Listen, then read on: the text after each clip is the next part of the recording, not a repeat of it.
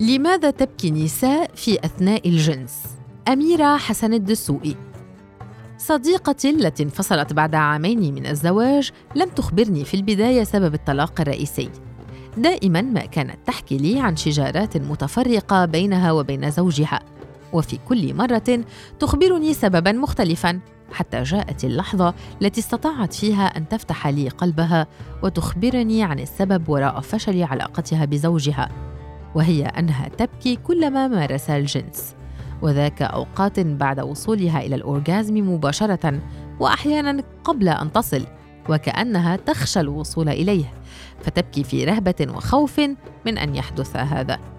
وهذا كان يقتل متعة زوجها في اوجها وما كان منه سوى الغضب والامتناع عن ممارسة الجنس معها كرد فعل من دون أن يحاول معرفة السبب وراء ذلك. وهي ظلت حبيسة الشعور بالخجل. شعور بالخجل قادم من ممارسة الجنس مع زوجها. سلسلة محكمة ومغلقة من الشعور بالذنب وعدم الاستحقاق طوقت رقبتها. ولم تمنحها القوة لتناقش زوجها فيما تشعر به من ذنب بسبب ممارستها للجنس وذلك بسبب ما تعرضت له وهي صغيرة من تحرش جنسي استمتعت به من دون أن تدري ما الذي يحدث لها. ومن وقتها وهي تنظر إلى هزة الجماع على أنها خطيئة تخشى أن تصل لها وانتهت العلاقة بالطلاق. قد تظني أن ما مرت به صديقتي حالة فريدة وغريبة. ولكن دعيني أقول لك يا عزيزتي القارئة إن ما مرت به صديقتي ليس سوى صورة واحدة من صور ارتباط الندم بالمتعة وارتباط العار بالجنس في أذهان كثيرات من النساء في عالمنا العربي. هذا الموقف بالذات يذكرني بقصة كانت تحكيها أمي لصديقتها. وأنا صغيرة عندما كانت تخبرها بدهشة عارمة عن صديقة لهما تطلب الجنس من زوجها وتبدأ هي بالمداعبة وعلامات الخجل والرفض والاستنكار تعتلي وجه أمي. وترسخ في ذهني من وقتها أن طلب المرأة للجنس مرفوض ومستنكر وتاليا شعورها بالرغبة من الأساس هو أمر ليس من حقها. وتكفل المجتمع ببقية الصورة الذهنية عن ارتباط المتعة بالذنب في ذهني. الإحساس بالذنب بالنسبة إلي كمرأة عربية هو إحساس مرتبط ارتباطا وثيقا بالمتعة بدءا من أبسط المتع مثل شعري الذي زينته بدقة وتأني قبل أن أنزل من المنزل لشراء بعض الاحتياجات. وقتها كنت في المرحلة الإعدادية. وملامح الأنوثة بدأت تشق طريقها إلى جسدي على استحياء. تلك كانت المرة الأولى التي أنظر فيها في المرآة وأنا راضية عن كوني أنثى ودخلت إلى غرفة أبي وأمي لآخذ قائمة الطلبات لينفجر أبي في وجهي معنفا إياي لأنني أبدو جميلة ولأنني أبدو أنثى. وقال لي كلمة ما زلت أذكرها حتى الآن. هو أنت عايزة الرجالة تبص عليكي ولم يكن هذا في ذهني وقتها. كنت أريد أن أسير في الطرقات مزهوة بنفسي كأنثى تشق طريقها نحو الحياة ولكن الطريقة التي قال بها أبي تلك الجملة جعلتني أشعر بعار وندم وإحساس بالذنب. أستطيع أن أتذكرهم جيدا حتى هذه اللحظة وأنا أكتب هذه الكلمات لأنهم عاشوا معي سنوات طويلة بعد ذلك. في كل مرة كنت أنظر فيها في المرآة وأتجمل من أجل رجل أريد الحصول على إعجابه.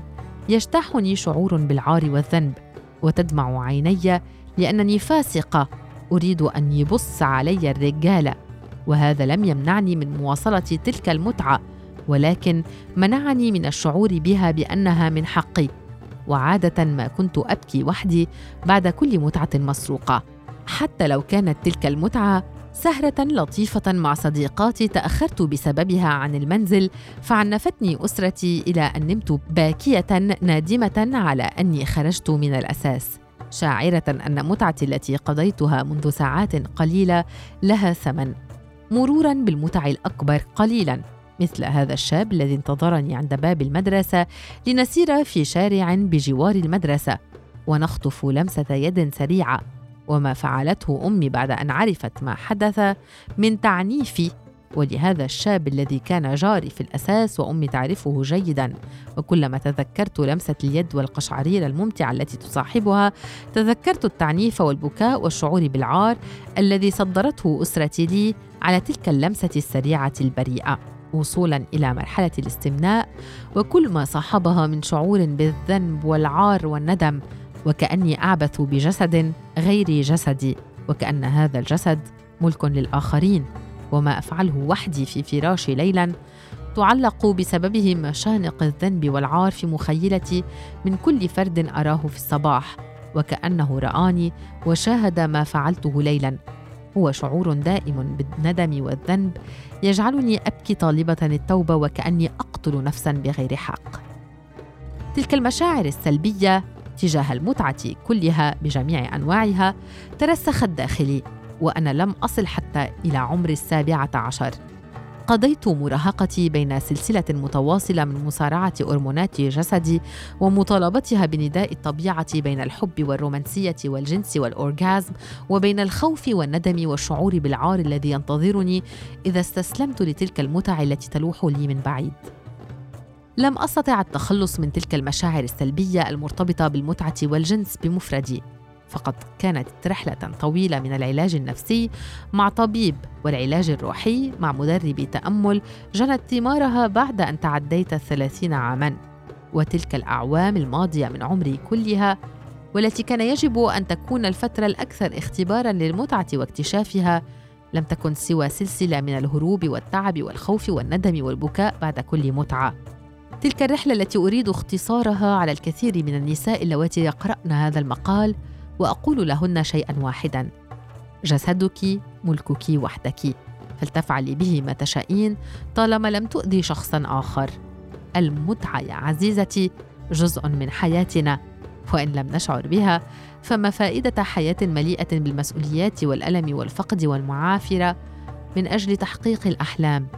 متعتك وخاصة الجنسية حق لا يجب أن تتنازلي عنه.